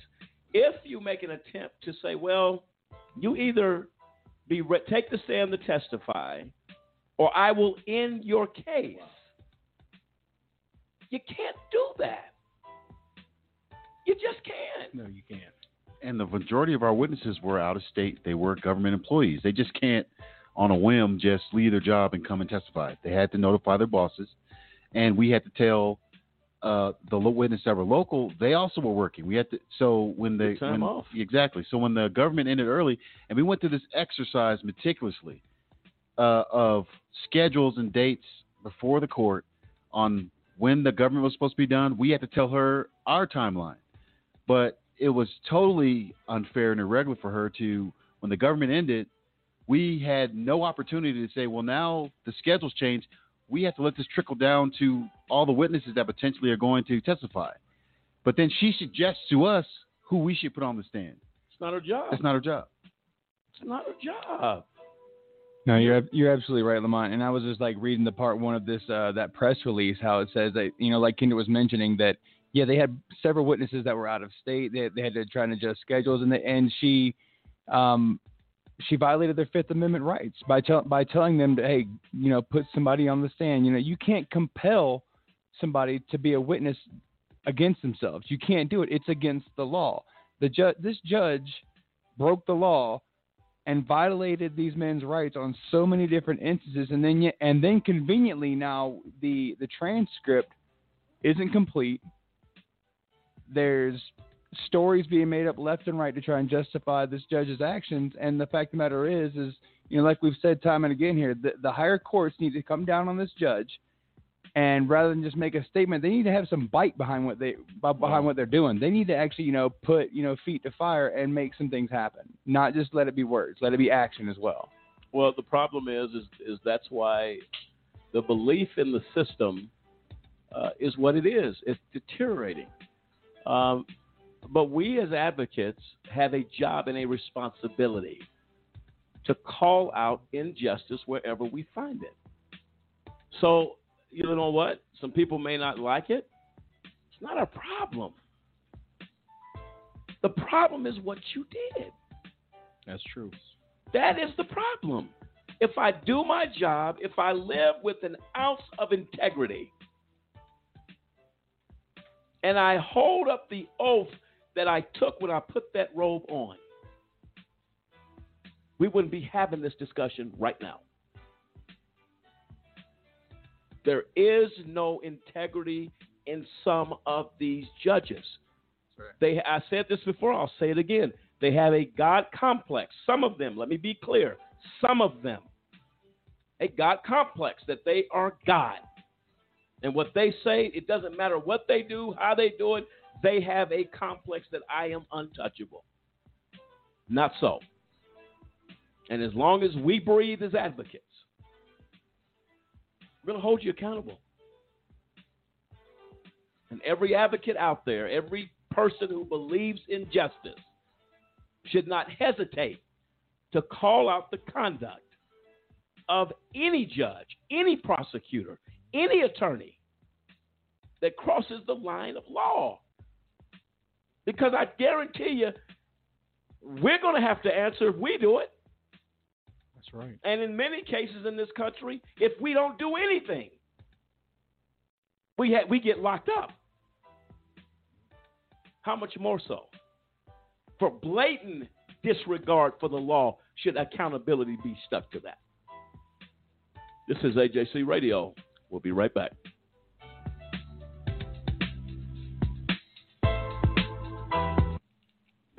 Odds of becoming an astronaut 1 in 13,200,000.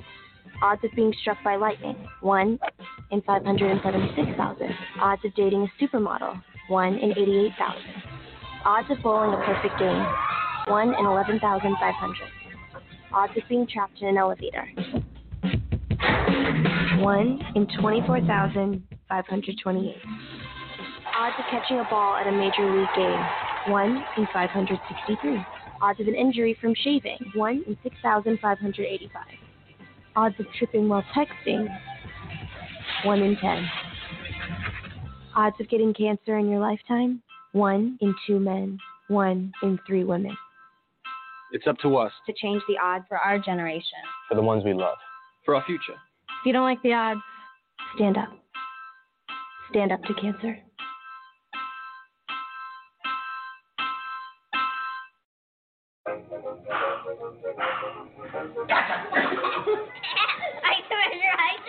All right, pal. Get ready for the day, buddy. Hey, Dad. Hey, Dad. Do we have a gun? What's that? Do we have a gun? Why do you ask that, kiddo? Can I play with it? No, no, absolutely not. It's not a toy. You know that. Do I?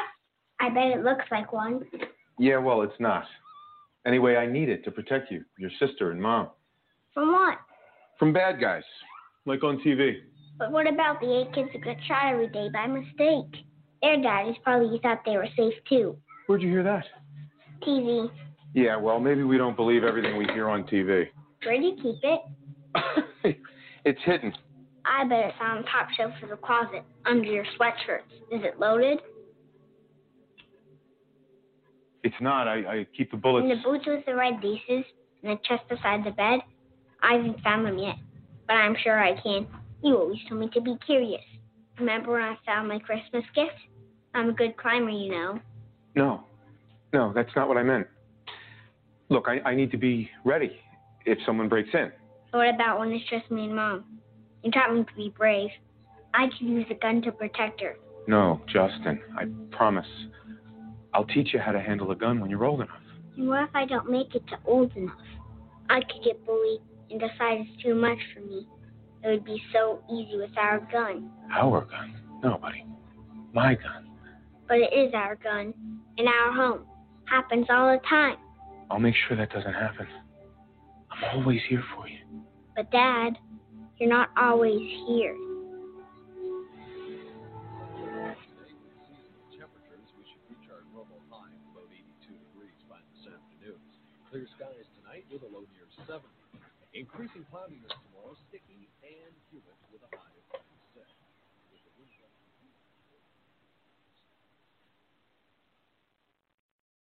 I wanted to be in the military since I was since I was a kid. I served in the United States Air Force. I served a total of 16 years. I was deployed uh, 13 times. On my second deployment, four bombs hit my vehicle. And at 19 years old, that's the first time I ever saw somebody die. Coming back, I was raging. I started having pretty horrible nightmares. I would wake up in the middle of the night, sweats. I started drinking a lot. I felt worthless. I guess I never recognized it in myself. Eventually, one day, I just walked into the VA hospital and said I'd like to see somebody. Don't suffer alone. You got to find that link with somebody it'll make you let it go. It all starts with going to the VA. There's a whole community of veterans that just want to help you out. It's for the guys who couldn't come back, so you owe it to them to live well because they're not here with their families.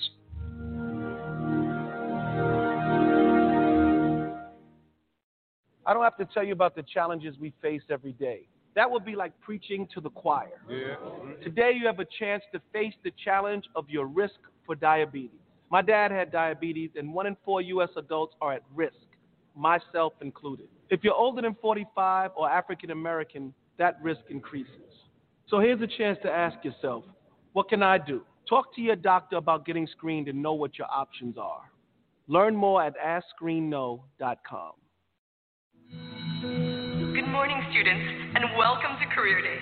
I hope you're excited to hear about all the great things you can do when you grow up. Hi everyone, I'm Emily. I'm super excited to introduce my dad because he's my hero. When I was little, my dad was away a lot, but I was okay with that because he was doing this really important work driving ambulances in Iraq. Now he's at home, which is great for me because I get to see him every day now. And he's still the biggest know because he tells all the ambulances and the fire engines where to go and rescue people when there's an emergency. I'm so proud of him. He's awesome. He's my dad. If your service connected disability prevents you from continuing in your civilian career, Voc Rehab offers counseling, training with a living allowance, education, and other services to help prepare you for your next mission. You're on your way to meet up with friends, but you can't seem to get anywhere quickly. You don't want your friends to be annoyed, so you text. You're on your way.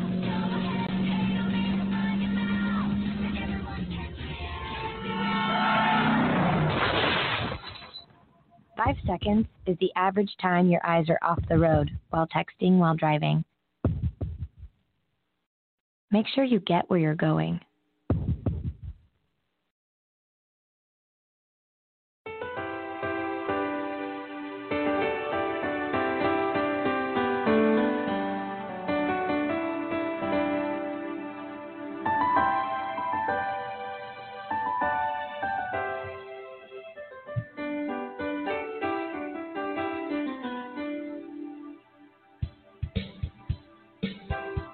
And welcome back, ladies and gentlemen, to AJC Radio tonight as we continue to speak in regards to the conduct and actions of Christine Arguello, federal judge of the 10th Circuit here in Colorado. The, the horrific tragedy taking place in her courtroom from day one that six defendants walked into her court. She failed to display honor of the bench. Um,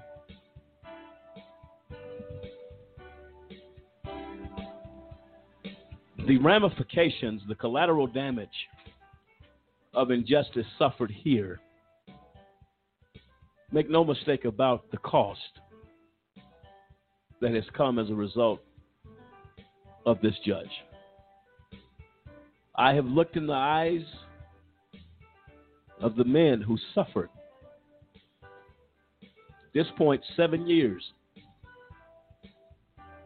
without their families, without a Christmas, without a holiday. It is high time that we take a look at the cost of injustice. And perhaps that cost will be so felt and the outrage would become so clear that a judge would think twice to do it again. It's been a high price paid here. It's not something that we have talked about, we have lived it with the IRP 5. The untiring efforts of Colorado Springs Fellowship, 38 years of touching a community and an outreach where it hurt the most. 38 years of reaching to the homeless to say we care.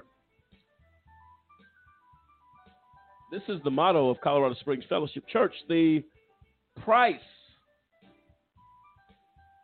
that has been paid to reach out in a community that's hurting.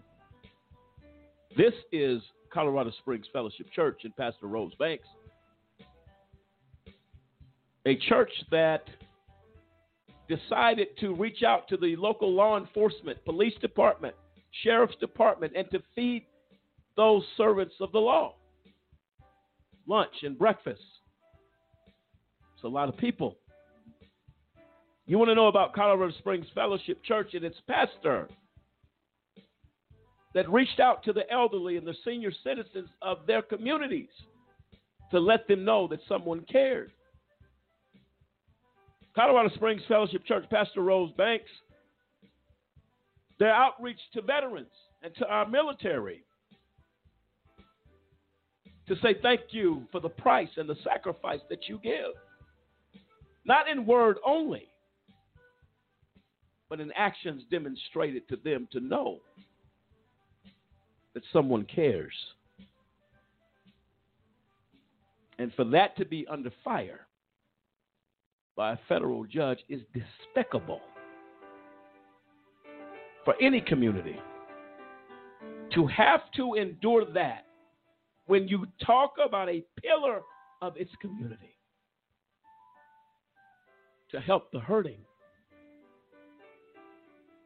and those that can't find a way out, for you to opine on that institution and to attack it, you attack our community.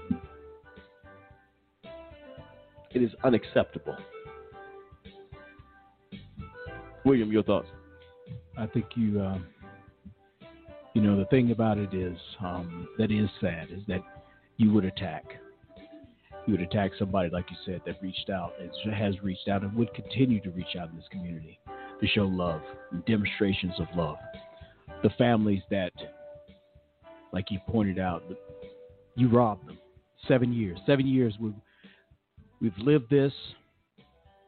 Um, families they've been harassed at the prison. They get to see that their families that one day, and then they they've had to we've had situations go on, and it, it's just and watch children grow, watch families, you know, birthdays come, holidays come, and it's been hard. It's been very very hard, and for someone to offer their opinion, uh, offer their own bias in the courtroom when you should be standing there neutral um, allowing you know the the prosecution to put on their case and and where the defense was not allowed to um, and then for this habeas mess you know it's sad it's really really sad and people don't think about this but the consequences of your actions when a person like that is put in that kind of position and they see that their power is absolute and they run around unchecked and how they can destroy lives it take time take time from families and children and par- children and parents. That's that's hard. That's hard, man. Well, let me say this, and I could not address Judge Arguello without addressing the loss of Lawana Banks Clark.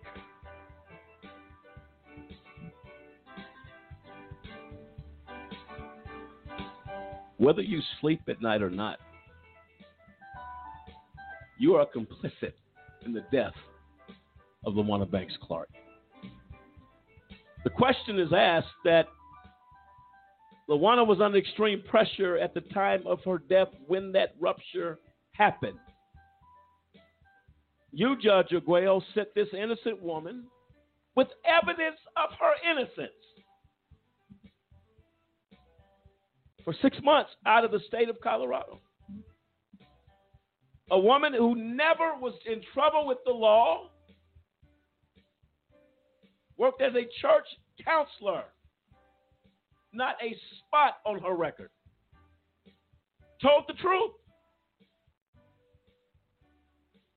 You, Judge Arguello, are complicit in that pressure that ruptured in her brain. Live with that one. Because in your heart of hearts, you know that Miss Clark was not guilty of anything. And when brought to your attention that a handwriting expert said this is not the signature of Lawana Banks Clark, which means your entire case is over. You refused to do the right thing and live by the integrity that should be at the bench. You sent her to prison anyway. You are complicit in the death of a human being. That is the biggest of tragedies of them all. We will not remain silent. We will not cowardly out from speaking against this type of injustice. What other families are affected by the character of this judge? I can promise you, when you find this type of horrific conduct, it is not isolated. Someone needs to take a look into her court. I promise you,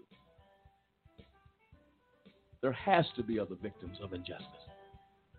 It's not just I woke up this morning decided to administer injustice today. This is a pattern of abuse. So much so that the 10th Circuit said we have concerns about this judge. But on the other hand, simply walk away or turn a blind eye. Unacceptable. To our dear sister, I'll say it again.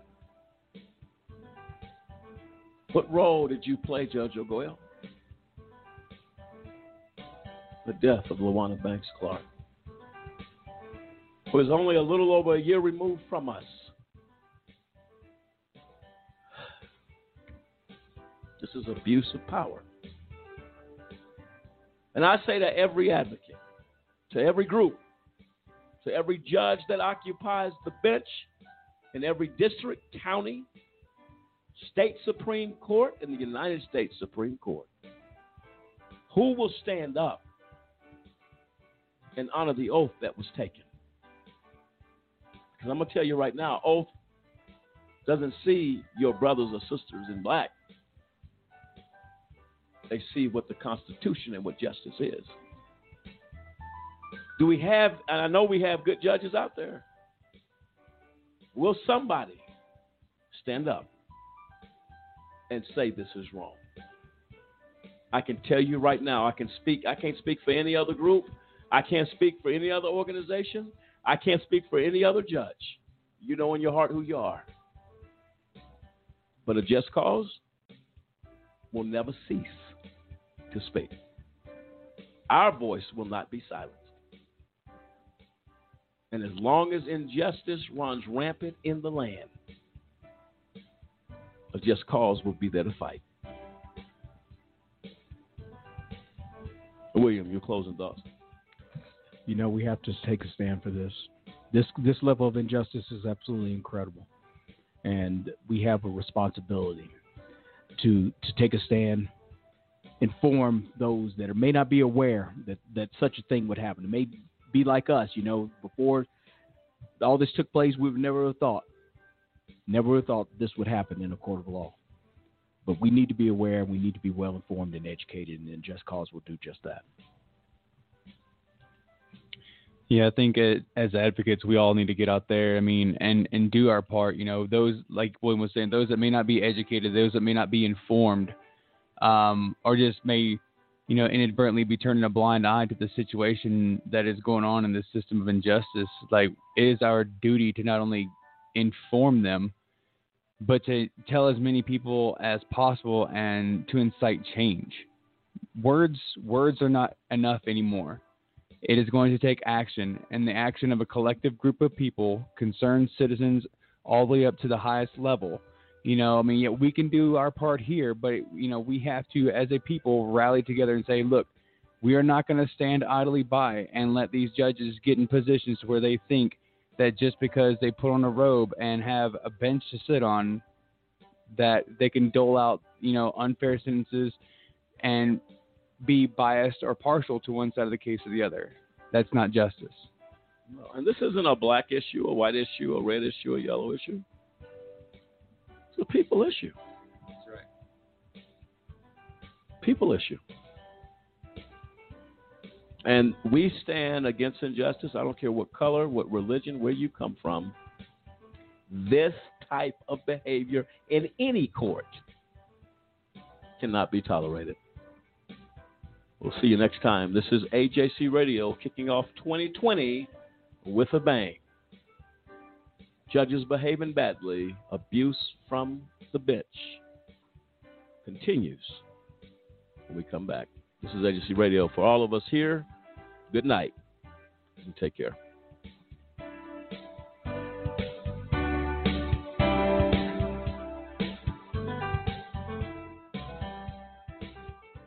About the strangest thing this legal analyst has ever heard. I mean, especially, you know, to me, the whole thing with not allowing experts to be called. I mean, that's just that's just completely, you know, in opposite to, you know, what our, you know, our rights are in, in a courtroom and, and the need to have experts in a courtroom on cases like this.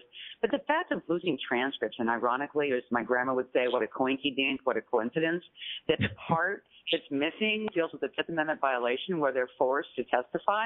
Isn't that the mm-hmm. allegation? But it's not in there. I mean, I never hear transcripts being lost ever. And if if there's a lack of a record, you've got some revenues, which is you know you should reverse the case. There's not a record to review. I mean that's part of it too. But yet they haven't gotten that. And the fact is, is you mm-hmm. don't dismiss an expert witness and tell the jury that they were not timely.